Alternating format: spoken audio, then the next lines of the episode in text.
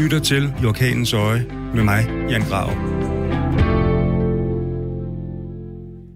Velkommen til I Orkanens Øje.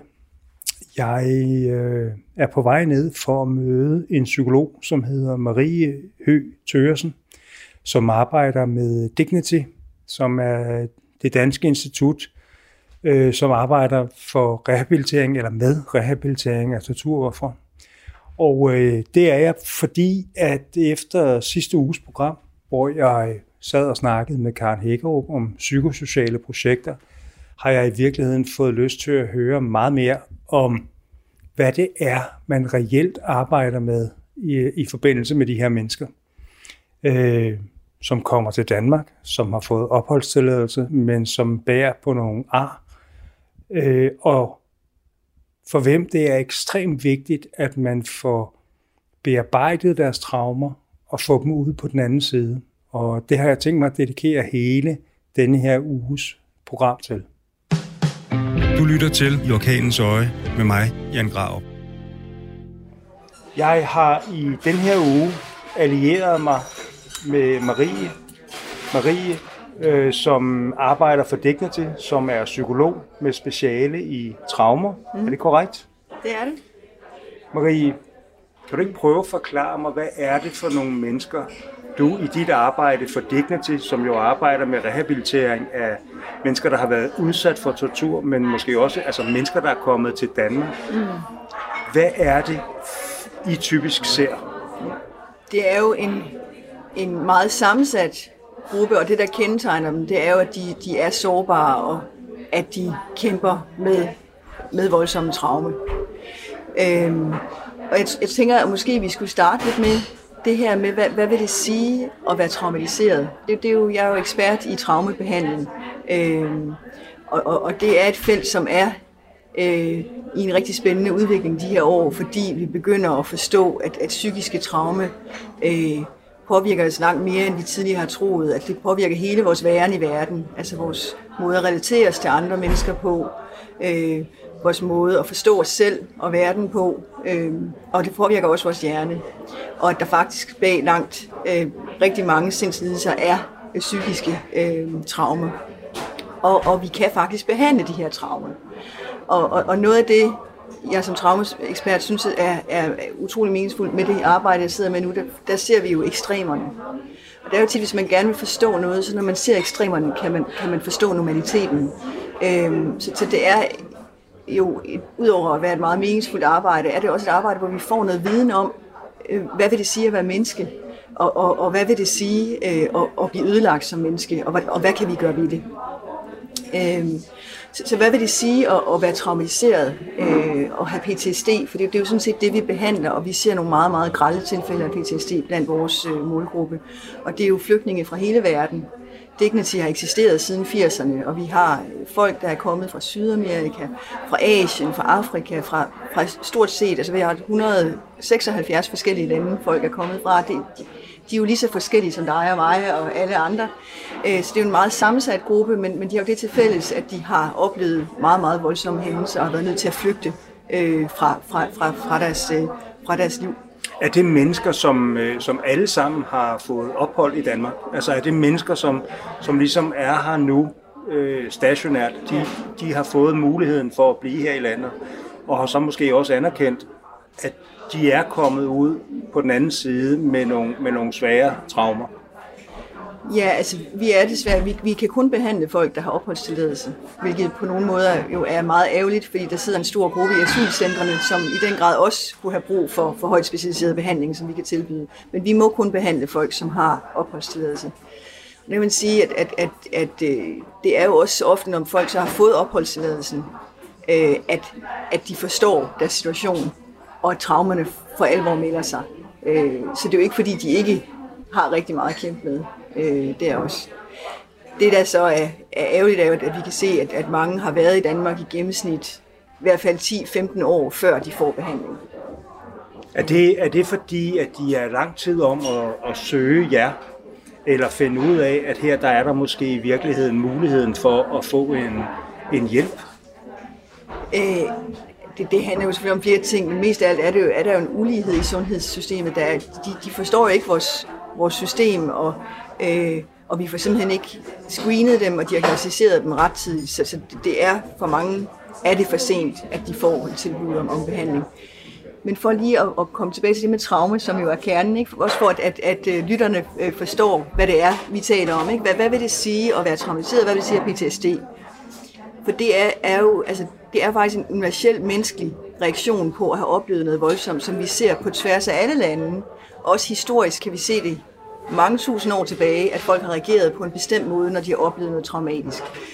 Og det, der er kernen i det, det er, at det traumatiske minde, det melder sig i form af et flashback igen og igen.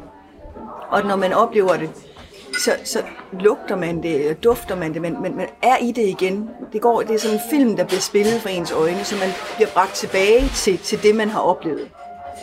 Øhm, og det er jo og derfor kan man sige, at bødlerne er, er jo meget opmærksom på, på de her ting, og på hvordan vi som mennesker, den menneskelige psykologi, det er også derfor, de og det ved, ved du jo også, at, at de stiller colaflasker, når de torturerer på bordet, fordi colaflasker kan man finde overalt i verden, så de ved, at lige meget hvor folk havner henne, så vil de se en colaflaske og højt sandsynligt så genopleve eh, torturen og ryge direkte tilbage til torturkammeret. Og det er jo lidt sådan, flashbacks fungerer, at, at, at, at og, det, og det gælder jo også med, for, for børn, at de går rundt, og så pludselig, så står de midt i den her øh, traumatiske hændelse igen, og, og tror, at de genoplever det. Øh, og det er meget voldsomt. Så det, det, er, jo, det er jo den ene, det ene kernesymptom, og det andet, det er, at øh, det er undgåelsesadfærden, der melder sig. At fordi de her hændelser er så voldsomme, så gør man alt for at undgå det. Og så får man ikke processeret mindet. Man får simpelthen ikke tænkt det igennem. Man, man skynder sig væk fra det, og, og man, man bruger rigtig meget krudt på at undgå at tænke på det. Grunden til, at, at jeg jo virkelig øh, har haft lyst til at lave det her radioprogram længe, det er jo, en ting var, at jeg snakkede med, med Karen om, om for eksempel psykosociale projekter. Ja. Og jeg synes jo, at jeg med mit meget, meget spæde kendskab til psykologi, mm. kan se, at det gør en forskel. Altså det her med at trække et barn fra en krigszone og tilbage ind i et klasselokale. Så barnet får en, en, en, en, en viden, men også bliver trukket væk fra et voksenrum, ja. hvor der måske sker noget, som er ekstremt voldsomt. Mm. Øh, og det i sig selv gør en forskel for de her børn. Altså det kan være alt muligt. Det kan være en legeplads i Mogadishu, hvor de får lov til at sidde på en gynge bare i en time. Ja. Det kan være, at de får lov til at fordybe sig i en lektiebog eller et eller andet. Synes jeg, jeg kan mærke gør en kolossal forskel for de her mennesker. Mm. Så sidder der en masse voksne mennesker rundt om, som er mindst lige så traumatiseret. Jeg tror, man, man siger, at i, i en by som Mogadishu, hovedstaden i Somalia, der er mere end 80 procent af den voksne befolkning i byen lider af PTSD i en eller anden grad. Øh, og det gør jeg jo også selv. Altså, jeg er jo PTSD-ramt. Øh, jeg skal spise Cipralex hver eneste dag. Øh, jeg har haft øh, reaktioner, som har været sådan fuldstændig øh, vanvittige i forhold til, til, hvad det nu måtte være, problemet reelt var. Og det er også det, som jeg oplever for tidligere soldater mm. og for mennesker på flugt. Mm. Mm. Så måske er det i virkeligheden det, vi skal prøve nu. Måske skal vi i virkeligheden prøve at diagnostisere det der, og så sige, jamen hvad er hvad? Og hvad er det for nogle mennesker, der så kommer til Danmark? Og hvordan kan man få dem ud på den anden side? Så lad, lad, lad os nu bare tage et helt tænkt eksempel. Der kommer en familie fra Somalia. Mm de har boet med 21 års konstant borgerkrig, mm. øh, warlords, øh, hungersnød, øh, hvad du overhovedet kan forestille dig. Mm. Og de kommer hertil med et barn. Mm. Familien fungerer ikke. Ja. Hvad er det så det første, du kigger på i sådan en situation? Altså det med, når vi skal forstå traume, så er der jo ret stor forskel på de patienter, jeg for eksempel så, da jeg arbejdede på krisepsykologisk enhed på Rigshospitalet, hvor det var folk, der havde været udsat for en trafikulykke, eller havde mistet en pårørende, og ikke at de ikke også er alvorlige, de her traume, men, men det er jo en anden målgruppe, som, som, som vi kender i vores klinik, og som du også kender og møder øh, øh, dem, der er på flugt. Fordi her er der tale om traume over mange, mange år, øh, og som bliver ved, øh, og meget, meget voldsomme traumatiske hændelser. Og vi ved, det der afgør, at man udvikler PTSD, det er jo dels traumets karakter. Hvad er det for en traume? Der er ret stor forskel på, om det er for eksempel en naturkatastrofe eller et trafikuheld, eller øh, om, om det er voldtægt eller en international, øh, et, et internationalt traume, hvor en, man har haft tillid til, har brudt tilliden. Øh, og det er klart, at det sidste er, er det, der øh, er, er, er værst. Men, men det, der sådan set egentlig er mest afgørende, når man ser på, hvem der udvikler PTSD, det er, hvad sker der efter traumet? Er der nogle rammer, hvor børnene kan gå i skole? Er der bare én voksen, man kan komme til? Er der noget stabilitet? Jamen, så er børn ekstremt resiliente. Så, og det er vi som mennesker. Så, så, så er sandsynligheden for, at vi kommer os meget stor. Men, men er det kaos, der møder os bagefter, så, så er det langt sværere. Og, og den målgruppe, vi møder, det er jo både børnesoldater, men også familier, som har levet i, i krig og i en, en masse altså, traumatiske hændelser, øh, som har været ongoing i rigtig mange år. Og når de så endelig er kommet til Danmark og har fået opholdstilladelse og sidder hos os, så er det jo ikke, det er jo ikke et enkelt trafikulykke, øh, vi taler om. Det, det, er, det er en meget voldsom øh, altså en meget, meget tung problemstilling, de sidder med. Og det, det som, øhm, altså det første vi gør, det er jo at, at, at, at, at tage dem ind sammen. Øh, og, og, og det der er kernen, og det er det, jeg også vil sige, i, i forhold til traumebehandling, det er jo at få processeret de her traumatiske minder. Øh, og få skabt en historie, hvor mindet bliver placeret i historien. Fordi PTSD er meget en hukommelsesforstyrrelse. Man taler om, at, at det er en forstyrrelse i hukommelsen. Det er, det, det, traumatiske minder adskiller sig enormt fra alle andre normale minder. Vores normale minder, de ændrer sig jo takt med, at vi ændrer vores liv, og vi ændrer vores syn på os selv. Men et traumatisk minde står klokkeklart. Det er også derfor, at traumatiske minder bliver brugt i morsager, og, øh, fordi man ved, at har man fået et trauma, så er man et rigtig godt vidne, fordi vidnet mindet er så klokkeklart. Det er visuelt, det er der lugtende, alle sanserne er der. Og der er også mange i vores behandling, som ikke vil af med de traumatiske minder, fordi de kan se, måske pårørende, de har mistet, øh, ser de klart for sig i flashbacks. De ser ansigterne for sig, hvilket vi ved, at når man ellers mister folk, man elsker, at når det går nogle år, så kan man ikke se dem for sig mere, men det kan folk, der er traumatiseret. Så et traumatisk minde er meget anderledes end normal minde, og behandlingen består meget i at få integreret de her traumatiske hændelser i i deres livshistorie, så de kan fortælle om det som en del af deres liv. Jeg ved ikke, om det giver mening? Jo, det gør det. Så det er noget med, at, at, at fordi det, de har oplevet, er så ekstremt, og så anderledes end noget, de nogensinde havde forestillet sig, de ville opleve, så gør de alt for at holde det på afstand. Men det kan de ikke. Og problemet er, at de ender med at lukke sig væk fra deres eget liv. Og det er jo, der er mange, der siger, at de, de føler ikke de sig selv mere, de føler, at de er en anden person. De er ikke i kontakt med sig selv, for de er heller ikke i kontakt med alle de gode minder, de har haft.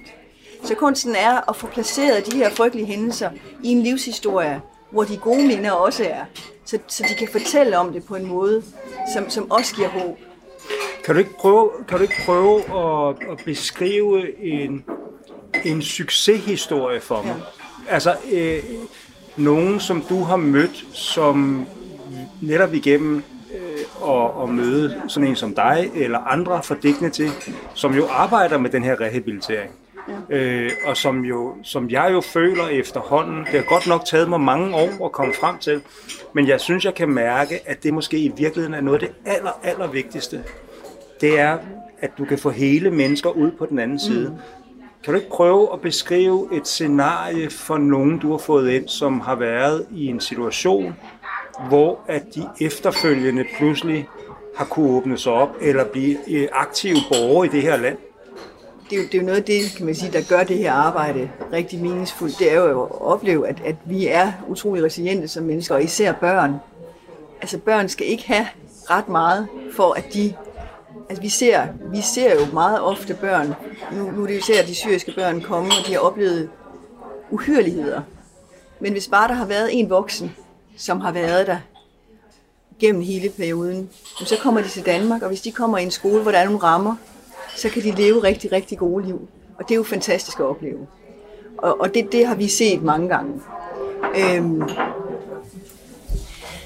traume påvirker jo vores måder at, at, at være i relation til hinanden. Og det påvirker jo også forældres evne til at, at være forældre. Og det, det er jo noget af det, vi blandt andet har, har studeret i vores klinik, hvor vi har filmet øh, forældre og børn sammen det er et redskab, vi bruger meget terapeutisk, som, som, som virker ret stærkt, fordi man, ved at, at bede forældrene om at løse nogle opgaver med børnene, så, så får man meget information om, hvordan, hvordan de taler sammen, og hvad, hvad for nogle vanskeligheder de har. Og det, det kan virke enormt stærkt terapeutisk, når man siger, prøv at se den her film, og prøv at se, hvad du gør der, og prøv at se, hvordan dit barn smiler. Det skal du gøre mere af. Det, det kan være en meget stærk, øh, et stærkt middel i, i, i vores behandling, som, som øh, vores klienter også er glade for. Det vi jo også kan se, det er jo de ting, de ikke gør, de ting, der skader børnene. Øhm, og det bliver meget tydeligt, når man sidder og ser på de her film. Det, det er en metode, der hedder MIM, som er en anerkendt øh, interviewguide, øh, klinisk øh, interviewguide, som, som vi har brugt. Øhm, og det der jo er med familier, det er, at hvis familien er velfungerende, så, er det jo en, så kan det være en positiv spiral, så er det en rigtig, rigtig god ting. Så, så en familie, så bærer den folk gennem uhyreligheder, men, men fungerer familien ikke, så kan det være en negativ spiral. Hvis, hvis alle i familien lider af PTSD for eksempel, så, så, så er det voldsomt, og vi ved også, at der er meget vold i de her familier. Øhm, så, så, så det her med, at, at, når folk kommer ind, så ser vi jo først på, hvad er det for en familie, hvad er det for nogle udfordringer, der er. Øh, og så arbejder vi med, med familien. Især med mindre børn er det jo vigtigt at inddrage øh, både familien, men også netværket. Øh, fordi de kommer måske kun nogle enkelte timer hos os om ugen, men hvad med alle resten af ugens timer? Der er de ude i skolerne og øh, øh, i hjemmet, og, og derfor er det rigtig vigtigt, at vi får inddraget netværket. Det arbejder vi meget med. Vi inddrager lærere og pædagoger og øh, alle omkring barnet, fordi øh, det er der et behov for, og, og, og de kan også hjælpe med at processere barnets traume og støtte barnet i at få noget håb og, og mod til at komme videre.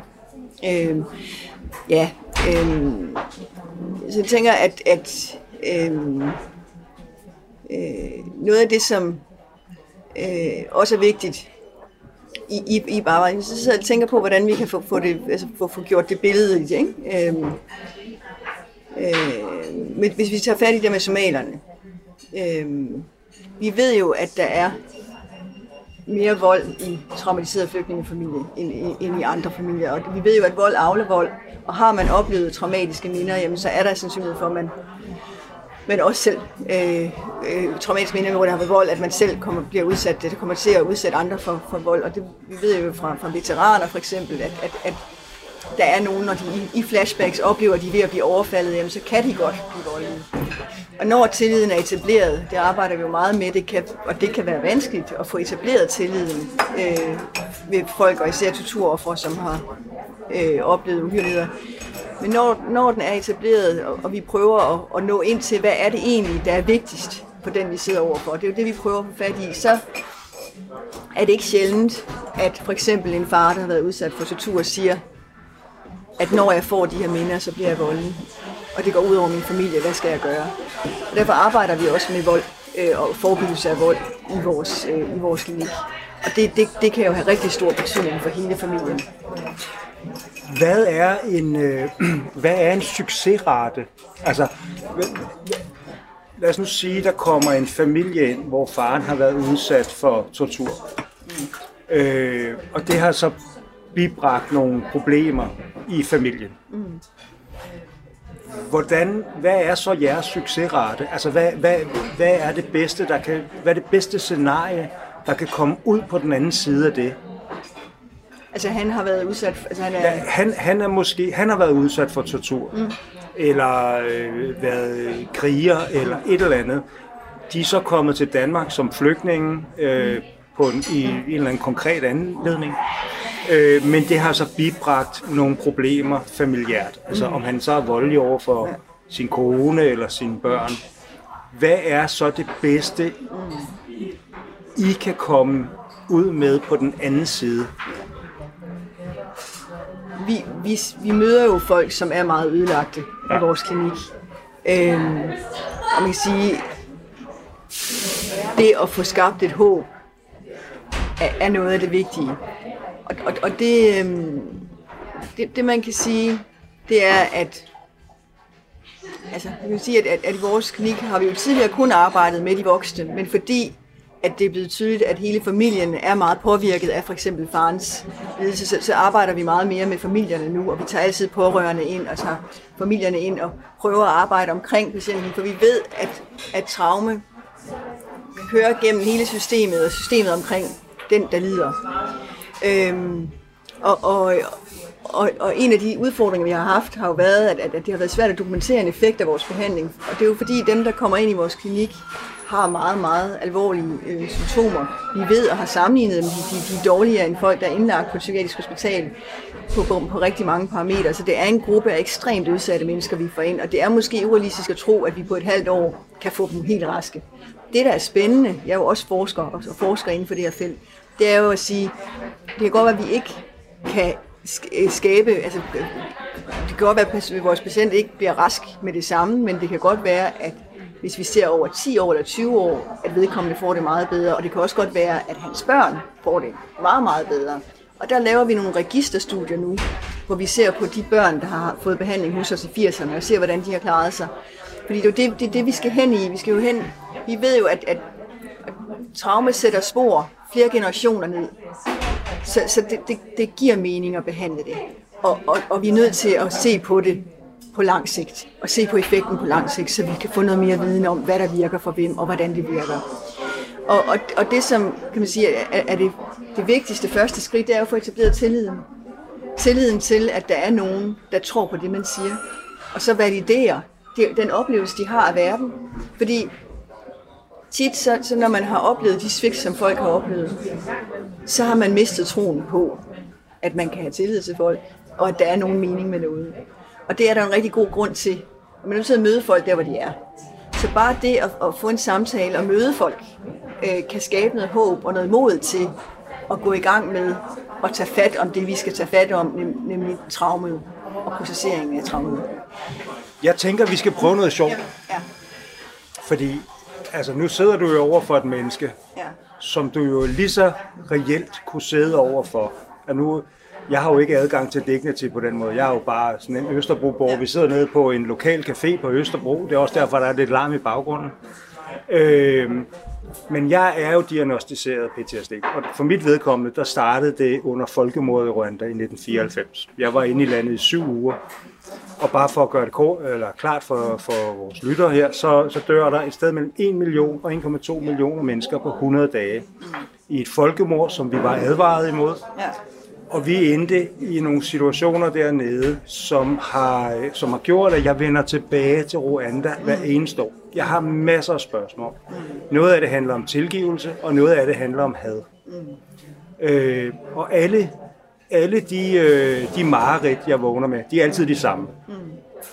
Det handler om stillhed, det handler om øh, checkpoints, det handler om børn, der bliver slået ihjel foran min bil, og jeg kom ikke hjem og var det samme menneske. Jeg var jo, jeg var jo et, et ungt menneske. Min, min, mine bedste venner, de gik i byen i København.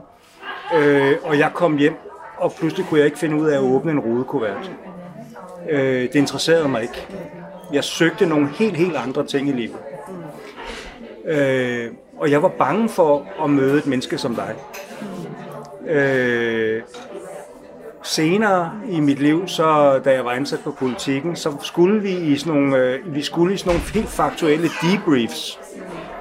Øh, og jeg søgte altid unge kvindelige psykologer på Vesterbro, fordi dem vidste jeg, jeg kunne snyde øh, jeg kunne sige, at ligesom fortælle, at jeg var i kontakt med mine følelser, og så kunne de melde tilbage til politikken, og så sige, jamen prøv at høre, han ved præcis, hvor han er. Og det var jeg ingenlunde. Det var løgn fra A til Z. Øh, og jeg har også været igennem en lang periode, hvor jeg selvmedicinerede med alkohol og med kokain og alt muligt. Øh, så hvor skulle vi to starte? Altså, jeg vil starte med at sige, at, at som... Men, så, så vil jeg jo... Det vil jeg sige, altså, men, men, men der skal være et rum til det. Så, så jeg vil jo... Altså, inden vi taler om det, så skal du jo være afklaret omkring, hvis, altså, hvis det kommer ud. Fordi det er jo, altså, øh, det her med, at, at men hvis, hvis, hvis du spørger, hvor vi skal starte, altså det er mere, hvis jeg skal lave terapi, så skal vi ikke gøre det live. Men, Hvorfor? Hvorfor ikke? Øhm, rent etisk, så, så er det jo bare nogle... Øhm, vi, vi kan prøve, skal, skal vi aftale, at vi prøver, men hvis ikke jeg synes, at det er etisk forsvarligt bagefter, så, så kommer det ikke ud. Det er modtaget. Ja, det er godt. Så svarer jeg på dit spørgsmål. Øhm, jamen, det vigtige er jo at få identificeret dit indekstraume. Det er jo dit traume, som kommer i mareridt i flashbacksene. Fordi det ser vi jo også med vores klienter, som har oplevet multiple traumer, frygtelige traumer. Men der er altid nogen, der er stærkere end andre, og ofte er det de første. Vi siger fx, hvis det er tortur, så spørger man altid ind til den første gang, den værste gang, øh, den mest almindelige gang og den sidste gang, for ligesom at få placeret dem. Men tit så er både det, det første og det værste det samme, for det er jo chokket af at opleve noget, der er så fundamentalt anderledes, end hvad man nogensinde har, havde troet, man skulle opleve.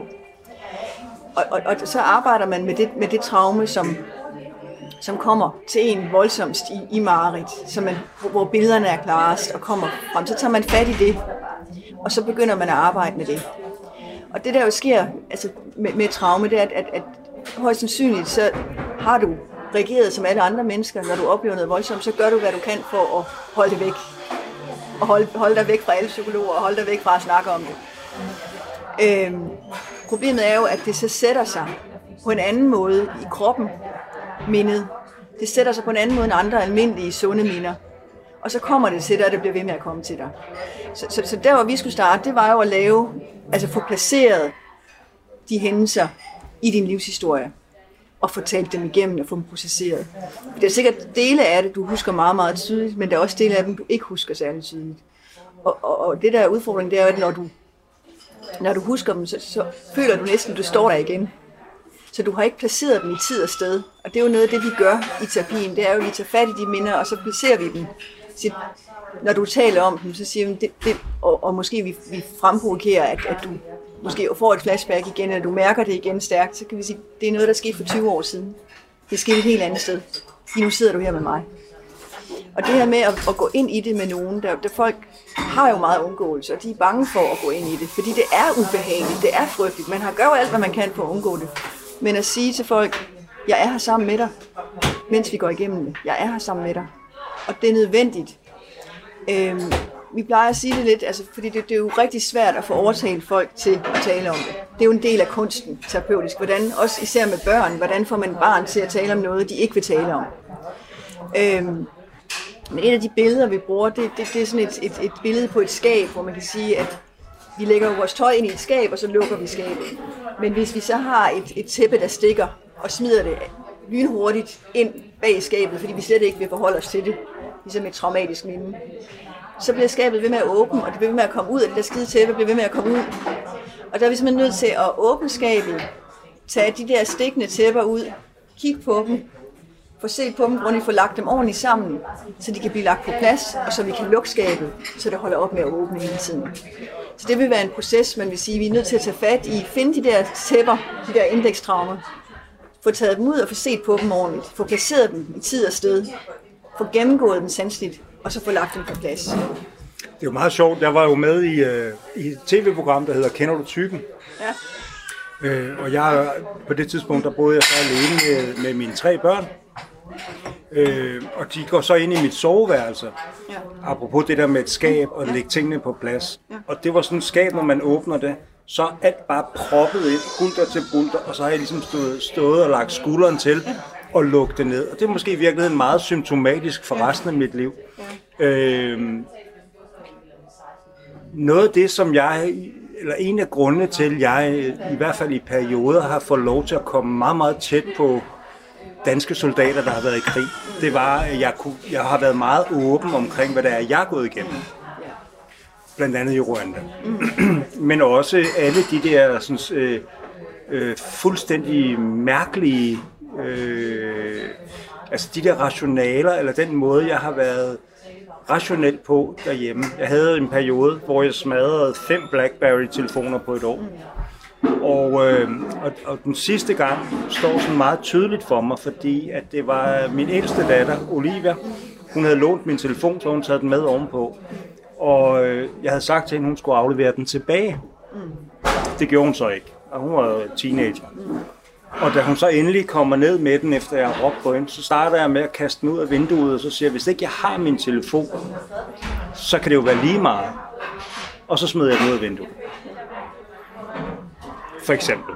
Det er sådan et eksempel på en, en irrationel handling, som jeg har truffet masser af gange.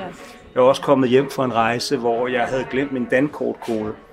Hvor i stedet for ligesom at have et, et naturligt rationale på det, og så sige, jeg har nok glemt min kode. Så var det bankens skyld, hvorefter jeg gik ned i banken og slog min hånd ned i sådan en uh, egetræsbordplade og flækkede hele hånd, håndrodsknoglen. Uh, jeg mødte en soldat i Afghanistan, som fortalte mig, at han kunne godt navigere en hel, øh, en, en hel gruppe af, af soldater i kamp. Men når han så kom hjem til Danmark på, på R&R, så, øh, og et af, en af ungerne væltede en kan mælk ved aftensbordet, så røg han fuldstændig op i det røde felt. Er det noget, du kan genkende, genkende til? Jamen, altså det er jo klassiske PTSD-symptomer. Øhm, og, og det er jo, altså, øh, og, og det, det som jo også er vigtigt her, det er jo, at der, der er jo nogle ting, du kan huske, men, men der er jo også meget, der er ubevidst. Øhm, og, og, og, og, og, og, og nu går vi så et sted hen, hvor, hvor det, altså, fordi vi ved for eksempel med børn, forskning fra børn, hvor børn, der har været udsat for incest, altså, som de, de, mange af dem kan slet ikke huske det. Men hvis man rører dem på kroppen, der hvor de var udsat for noget, så reagerer kroppen med, med, med voldsomme stressreaktioner. Så, det, så kroppen husker. Så der er måske mange af de her ting, som du har holdt væk, som sidder i kroppen alligevel, og som du ikke har fået processeret, og det prøver hele tiden at komme ud af skabet. Prøver at springe ud, fordi det, det har brug for at blive processeret, for at kunne komme ud, øh, og så du kan give slip på det. Tror du, øh, tror du, at åbenhed, altså mennesker, som måske selv har det her inde på livet, ja. hvis de åbner op over for andre, som måske sidder med de samme lidelser, tror du, det har en, en effekt i forhold til, at man nærmer sig hinanden i en eller anden, jeg havde nær sagt broderskab, men, ja men i hvert fald i en, eller anden, i, i en eller anden grad, som gør, at så har vi noget til fælles, som rækker ud over, hvad du og hvad min manager Tom og hvad alle mulige andre øh, kan og ved og tænker. Det, det ved jeg, det gør. Det har vi set mange gange. Vi laver jo også gruppeterapeutiske forløb på Dignity. Øh, og det kan være enormt stærkt at få samlet folk. Fordi en del af lidelsen er jo, at man har siddet med det alene i så mange år. Ikke? Der er jo mange af dem, vi møder, som jo så først kommer i behandling efter 15 år i Danmark, og har gået rundt og troet, at de vil blive sindssyge. Det med at få at vide, at, at der er andre, der har det på samme måde, at det er en menneskelig reaktion på at have oplevet noget ekstremt, det, det, det i sig selv skaber håb, øh, og, og, og kan være meget, meget hilende. Og så kan man sige, hvis man så møder nogen også, som kan sige, altså, jeg ved, hvordan du har det, for jeg har selv været der, og jeg lever videre, og jeg har fået det bedre. Det, det, det, det kan give et håb, det kan noget, som terapi slet ikke kan. Så det, det, er jo, det er jo også derfor, mange af de her psyko, øh, altså, øh, psykosociale indsatser arbejder med grupper, og det arbejder vi jo meget med også. Det er ikke nogen tvivl om, og det, det man selvfølgelig skal være opmærksom på, øh, det er jo også, øh, at, at der, der kan være mange ting bag de her traumer. Og vi ved jo, at, at øh, er der for eksempel skam og skyld, som der er blandt bag rigtig meget øh, PTSD, så er det meget sværere at behandle, og så er det også meget mere komplekst. Og vi ved jo også med vores... Ja. Når du siger skam og skyld, det skal, det skal du prøve ja. at, at udpensle for mig. Ja. Øhm, der er mange af, vores, af dem, vi møder i vores klinik, både de voksne og børnene, øh, som, som føler en stor skyld og en stor skam i forbindelse med det, de har oplevet. Og vi ved jo også, at mange af vores patienter, det kan godt være, at de er ofre, men, men nogle af dem kan også være bødler eller have gjort ting, som, som, som de aldrig som, som, som de angrer enormt, og som, har meget, som de har meget, meget svært ved at sige. Øhm, altså, vi har jo siddet med over for mange, som har myrdet andre mennesker. Det, det er jo noget, man, bærer med, altså, man kan bære med sig øh, resten af livet. Og, og, og, og derfor er vi meget opmærksomme på også at arbejde med skammen og skylden. Øhm, og der, det ser vi faktisk meget med børn. Det tror jeg er rigtig vigtigt nu, hvor du også altså, er optaget af børn, og også med, med, med jeg, ser jeg arbejder med mange voksne, som har været børnesoldater også, at, at de kan føle utrolig stor skam og skyld i forhold til, at for eksempel, at, at de valgte at gå bagerst på paraden, og så deres bedste ven blev skudt. Øh, og det, det er meget menneskeligt, når vi oplever afmagt, altså når vi oplever kaos, at vi tager ansvar. Det er faktisk det, det er en meget, meget sund, naturlig reaktion, de tager ansvar for noget. Problemet er bare, at hvis ikke vi kan lykkes, hvis ikke vi kan løse problemet, så tager vi også skylden for, at det er gået galt. Og mange af de her traumatiske minder, der har man fejlagtigt, så husker man det som om, at man selv er skyldig at man selv har ansvar for det, der er sket. Og det er jo en del af traumet. Det er jo den her oplevelse af, at der sker noget frygteligt, og det er min skyld. Og det er jo noget af det, når vi arbejder med traume, at vi prøver at åbne det op og processere det, og vi også nuancerer det, og hjælper folk til at forstå, at det faktisk ikke var deres skyld. Vi ser det rigtig meget med børn. Øhm, fordi børn er omnipotente. Øh, de, de tror jo, de er verdens centrum. Og det er jo helt klassisk, at hvis, selv hvis, hvis forældre dør, så synes de, det er deres skyld. Så, så, så, så det er meget vigtigt også at have blik for det her i, i det terapeutiske arbejde. Øh, jeg, jeg blev meget øh, klar over det. Jeg har tænkt meget over det også. Øh, faktisk så var min søn øh, alvorligt syg for nogle år tilbage. Han er helt rask nu. Øh, men, øh, men vi havde en periode, hvor vi jo simpelthen var bange for, om han, om han overlevede. Øh, øh, men, men den i familien, der var mest ramt, det var min yngste søn. Øh, og, og første dag, da min ældste søn var hjemme på hospitalet, og han var helt afmærket og, og, og, og han tabte sig rigtig meget, og lå i sengen. Og min yngste kravlede op til ham. Øh, så sagde han, det er min skyld, sagde den yngste. Det er min skyld, du blev syg. Og, og selvom vi havde prøvet at, at tale med ham om det, øh, så, så, så kom det bag på mig, at han selvfølgelig, altså det ligger så stærkt i vores natur, og det er jo, det er jo en, et sundt drive, at vi tager ansvar, men, men, men faren er jo, øh, at vi føler den her skyld. Jamen altså, det er jo, øh, nu er det jo interessant, du, du bringer det på banen, fordi øh, jeg var jo gift i 16 år, og blev skilt i en, i en voldsom, en, en ubehagelig skilsmisse. Øh, og øh, er jeg så skilt i 5-6 år, hvor at min ekskone finder tilbage til det liv, hun gerne vil. Hun finder alle de værdier, som er vigtige i hendes liv. Og, øh, og vi havde i hvert fald en periode, hvor vi, øh, vi, vi, var, vi, vi kunne slet ikke nærme os hinanden. Vi havde én ting til fælles. Det var kærligheden til vores tre børn. Mm. Og, øh, og hun bliver syg. Sasha bliver syg. Øh, hun bliver diagnostiseret med to sådan meget, meget alvorlige svulster i hjernen, mm. øh, som er meget aggressive. Og der går jeg så igennem i halvandet år, hvor jeg skal prøve at navigere mine børn igennem hendes sygdomsforløb mm. og ud på den anden side efter hendes død. Og børnene reagerede meget forskelligt. Jeg søgte hjælp hos øh, kraftens bekæmpelse, hos børn og unge sorg. Jeg havde dem igennem hos psykologer. Og de var i virkeligheden meget øh, modvillige. Altså jeg tror i virkeligheden, at, at, at de havde et meget klart billede af det her. Men det laver ikke om på, at jeg stadigvæk den dag i dag øh, er ekstremt bekymret for, om de har fået behandlet de her traumer. Men jeg kan jo ikke. Jeg kan jo for eksempel ikke tvinge mine børn til en psykolog. Altså, det nytter ikke noget øh, overhovedet. Men det er, det er det, for det første er det det sværeste, jeg har gjort i hele mit liv, og det er jo også det sværeste, jeg har set, hvordan de reagerede ekstremt forskelligt. Og, og, og jeg følte mig heller ikke klædt på til det. Og jeg tænker, at det her måske, altså lige præcis det eksempel med min egen familie, øh, er et, øh, jeg havde sgu nær sagt, det er et luksus tilfælde.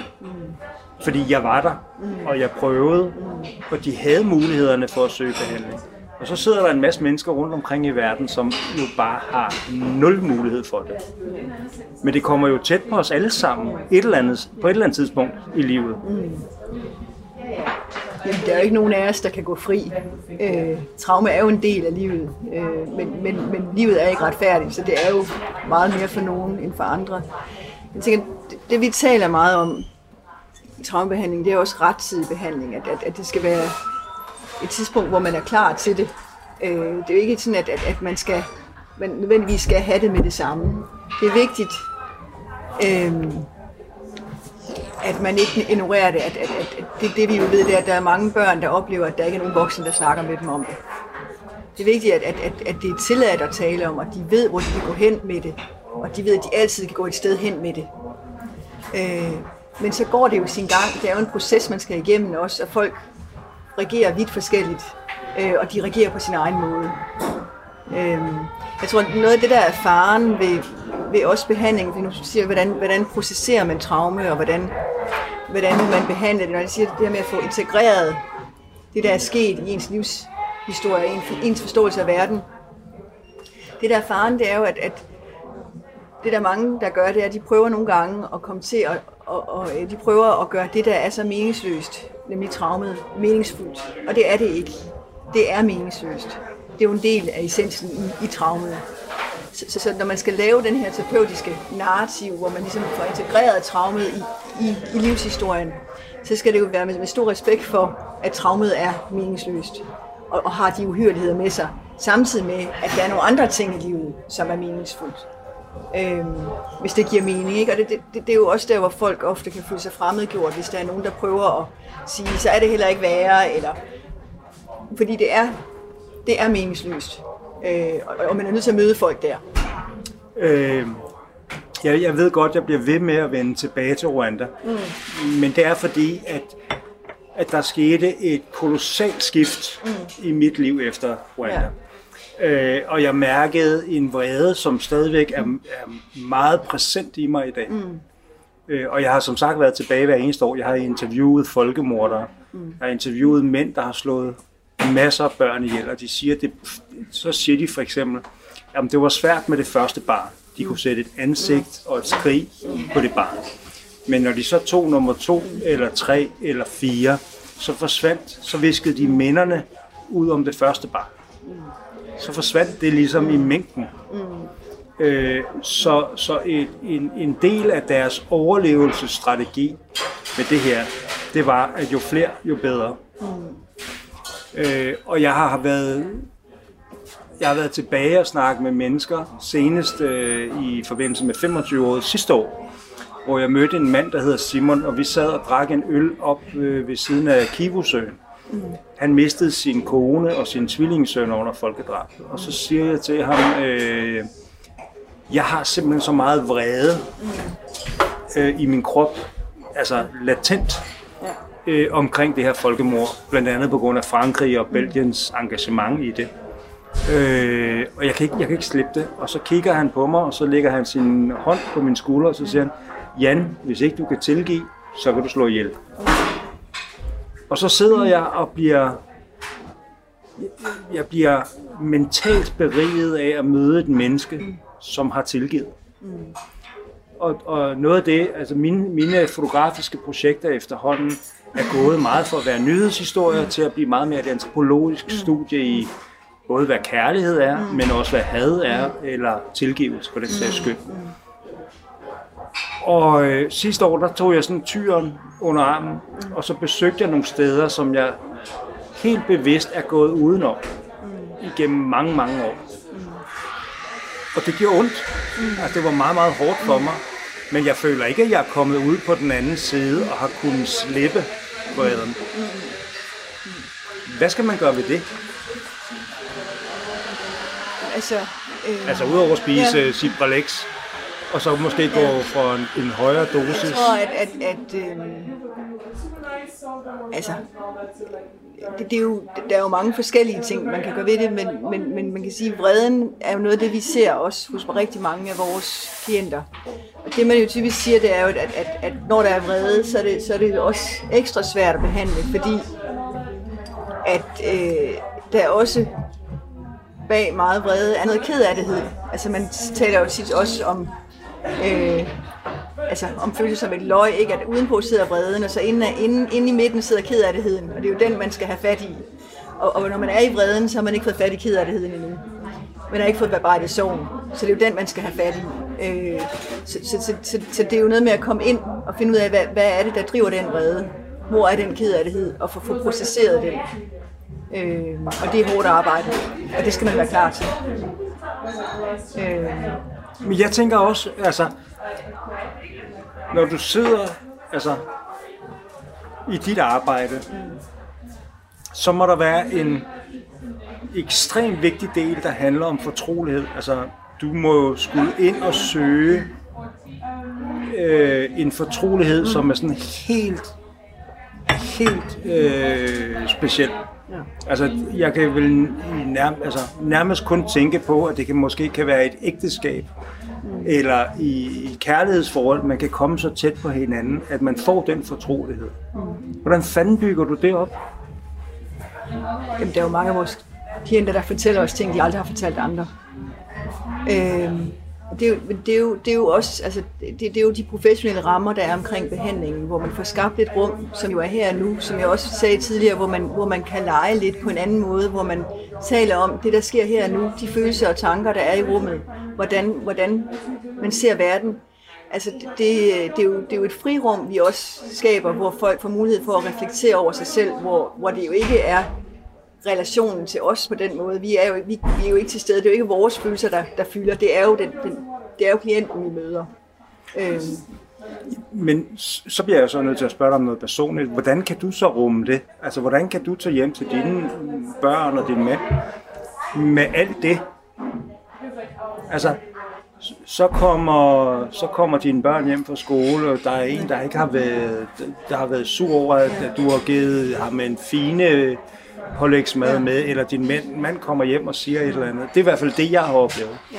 Altså, øh, jeg kan, jeg kan også huske i mit tidligere ægteskab, så jeg, jeg kunne sidde i Darfur og have fotograferet en kvinde, som var blevet udsat for tortur. Og så øh, ringer jeg på satellittelefonen hjem til min kone, og, og så er hun fuldstændig vanvittig hissig over et eller andet, en eller anden helt banal ting. Et punkteret dæk på en bil. Og så siger jeg, at jeg har begravet en kvinde bag, der er blevet tortureret ihjel. Mm. Det, det, er jo, det er jo faktisk noget, vi arbejder Jamen, kan du lægge det fra dig? Jamen, men øh, det, det, det, altså, der er jo ikke nogen tvivl om, at de her historier påvirker os alle sammen. Og når man arbejder terapeutisk, så bruger man sig selv som menneske. Så, så det er jo et rigtig krævende arbejde at sidde med den her målgruppe. Øhm, og øhm, altså, vi arbejder meget bevidst med det, alle vores behandlere øh, og, og har jo et, en måde at tale om det på, professionelt også, hvad det gør ved os, og hvor vi er henne, og hvem vi bliver påvirket af. Og, og som jeg sagde før, så det værste, der kan ske for os terapeutisk, det er, at vores undgåelsesadfærd sætter i gang, når vi sidder over for klienten. Og det der er der jo stor risiko for, for jeg har det selv sådan, hvis jeg har hørt nok historier om børn, der dør, så jeg har ikke lyst til at høre mere. Og der er det jo så mit ansvar professionelt at være opmærksom på, hvor jeg er henne hele tiden. Det vi også arbejder med, det er, at det, det er jo vigtigt, at vi hele tiden er klar på, at, at det er et arbejde, vi selv vælger. Det er jo et valg, fordi vi gerne, vi synes, det giver mening, og vi kan gøre en forskel. Og samtidig er det også vigtigt, arbejder vi også med, at vi har et privat hvorfor. Altså vi skal have et arbejdsmæssigt hvorfor. Hvorfor er det, vi vælger det her? Fordi det er også vigtigt, noget vi aktivt vælger. Så, så, så, så er risikoen for at, at opleve udbrændthed mindre. Ikke? Altså, det er jo noget, vi vælger, fordi det giver mening, og fordi vi har en vision for det, vi gør. Men samtidig er det også vigtigt at have et privat hvorfor. Altså at holde fast i, at der også er noget uden for arbejdet. Så, så, så det ikke kommer til at fylde for meget. Så det vil sige, at du kan reelt godt sidde i en hverdag, hvor at du skal arbejde med mennesker, som måske er gået igennem det sværeste i livet. Øh, og alligevel have den skal, som gør, at du også kan, kan komme ud på den anden side af det og være helt almindelig mor til dine børn, øh, og, så, og så se deres problemer lige så nærværende. Altså, det er jo noget, vi arbejder meget med. Vi får supervision mange timer om måneden, hvor vi får, hvor vi får et rum, hvor vi sidder og reflekterer over, hvad, hvad er det, hvad gør det ved os, altså, og hvordan håndterer vi de forskellige situationer. Vi filmer hinanden i de her situationer, hvor, hvor det også bliver tydeligt, hvordan vi hver især reagerer. Det er, jo, det er jo noget, vi har et professionelt sprog omkring. Selvfølgelig påvirker det os. Det, det er vi meget opmærksomme på.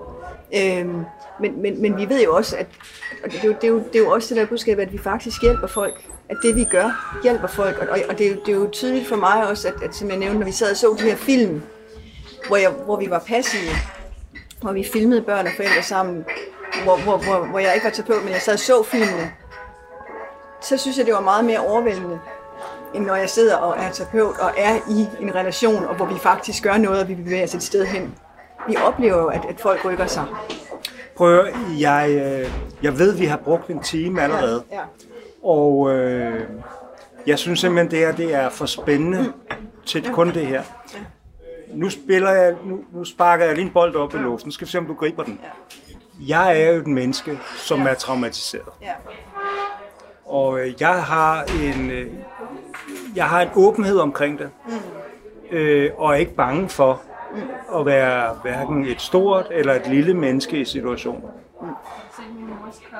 Kunne jeg overtale dig til at lave en Teams helt åben terapi på radio? Altså, jeg vil, sk- altså, jeg vil skide på alle. Ja, men jeg ved ikke, om jeg må fra min fagforening. Det skal jeg jo finde ud af. Ikke? Jeg, altså, der er jo... Øh, Hvorfor skal fagforeningen bestemme det? jamen, fordi jeg skal jo overholde de retningslinjer, der er. Hvis der sidder et menneske over for dig, som siger, jeg er, jeg er ramt, Ja, øh, og øh, jeg har været meget åben om det. Øh, jeg har holdt foredrag for sidste år for 50.000 mennesker. Øh, og jeg fortæller åbent om det. Jeg fortæller også om mine gode sider og mine dårlige sider, og hvor jeg føler, jeg skylder mine børn en forklaring. ja. Øh, Det, det som... Øh, ja, nu kan jeg mærke, at nu Ja. går du i psykolog. ja. ja, det er fordi, nu er jeg jo så ikke psykolog. Jeg skal ikke stille de spørgsmål, jeg skal stille. Det der jo er, det er, at, at jeg vil jo tage dig et sted hen, hvor det gør ondt. Jamen, Og, og, og, det, og det er jo... Og, og du kan jo ikke vide, du kan jo ikke vide nu, om du har lyst til, at det skal komme ud. jamen, det vil jeg gerne. Jamen, det kan du ikke vide. Jamen, jeg, ved, jeg, hvad har ikke, jeg har intet problem med at Ja. hverken at græde på fjernsyn Ja. eller på radio. Jeg vil, jeg vil meget gerne have en situation, hvor, at man, hvor jeg reelt får løst op for nogle af de ting, som jeg ved at har Ja. været traumatiserende for mig, og som på mange måder har ødelagt mit liv. Ja. Men jeg tror måske også, at det i virkeligheden kan øh, bibringe andre mennesker, som måske har svært ved at gå til sådan en som Ja. dig. Ja. Øh, Men det, jeg, jeg, ved, altså, jeg tænker, at... at øhm, man Ja, det er lidt en Ja, cliffhanger, ja, ja, ja der. nej, men jeg tænker, fordi det, det, jeg, øh, altså, du vil jo... Det, det er jo ikke... En session er jo ikke nok. Hvis vi jo ikke skal rykke, så skal vi have mere tid, ikke? Jamen, jeg har mit eget radioprogram. Jeg kan Ja. bare blive ved. Altså, man kan sige, en, en anden mulighed kunne være, at, at, vi, altså, at vi lavede det over noget tid, og så kunne de, den, de dele, du gerne vil, vil ud med, kunne komme ud, ikke? Og der er to ting i det, som er vigtigt for mig. Det er et, jeg vil ikke tage tid for dit arbejde med de her mennesker, som virkelig har brug for det. Det, er- det er meget, meget vigtigt for mig. Ja. Fordi at øh, en af grundene til, at jeg blandt andet synes, at Dignity gør en stor forskel, det er, at den rehabilitering af mennesker, der har været udsat for noget, er ekstremt vigtig. Men jeg kunne godt forestille mig, at hvis jeg nu lægger, altså hvis jeg nu sætter min røv i klaskehøjde, så vil der sidde mennesker i Danmark, der reelt vil kunne få noget ud af det, og så sige, Ja. det kunne jeg også godt have brug for. Det vil sige flere ting. Jeg vil sige, det arbejde, du laver, er jo, har jo allerede gjort en kæmpe forskel for rigtig, rigtig mange mennesker. Og det er, jo, det er jo rigtig vigtigt, at du kan blive ved med at lave dit arbejde. Og det er jo ikke sikkert, at du kan det, hvis ikke du får hjælp. Så det er jo rigtig vigtigt, at, at, at du også har egenomsorg. Og, og, og, og, og altså det, det, det er jo et vigtigt skridt. Øhm, så det, det vil jeg jo allerede tage indsætte, at, at du er nødt til at, at tage dig selv alvorligt og tage dine egne symptomer alvorligt. Marie, prøv at høre, det har været sindssygt spændende at snakke med dig, og jeg har stadigvæk tusindvis af spørgsmål. Ja. Øh, men hvor kæmpe fornøjelse. Jamen lige måde, det har været øh, rigtig spændende, og lad os, øh, lad os lige tænke over det, ikke? Det, øh, Det er sat med Ja. jordens største cliffhanger. Tusind tak. det var så lidt. Du lytter til I Orkanens Øje med mig, Jan Grav. Jeg er netop kommet hjem efter at have tilbragt øh, lidt over en time sammen med Marie Høgh Tøresen. Og for mig er det ekstremt interessant, det hun har at sige. Og som man jo også har kunne høre i løbet af udsendelsen, så øh, har jeg i virkeligheden også prøvet at bringe mig selv ind i det, fordi jeg jo godt ved, at jeg selv sidder med en masse øh, traumer, og at jeg jo selv er diagnostiseret PTSD, og faktisk også prøver at overtale hende til øh, at fortælle eller indgå i et projekt, hvor jeg kan fortælle mere om mine øh, traumer, og se, øh, om hun kan hjælpe øh, mig af med nogle af de her ting. Jeg er kæmpe fan, og jeg synes, det er ekstremt spændende at høre og jeg vil sige, at det er sjældent, jeg bliver så øh, imponeret, og samtidig også bliver så interesseret i at høre om noget, som jeg i forvejen synes er meget, meget svært at arbejde med. Og det er vel ikke nogen hemmelighed, at det er lettere at arbejde med et brækket ben eller en brækket arm, end det er at arbejde med folks psyke. I den her uges program, der hører de øh, psykolog Marie Høgh Tøresen, som arbejder med Dignity i Danmark. I redaktionen er Lene Jul og Tom Tramborg. For alt det tekniske står Kasper Rigsgaard. Jeg håber, vi høres ved igen næste uge, og så vil jeg gøre alt, hvad jeg kan for at overtale Marie til at lave en online session med mig. Tak fordi I lytter med.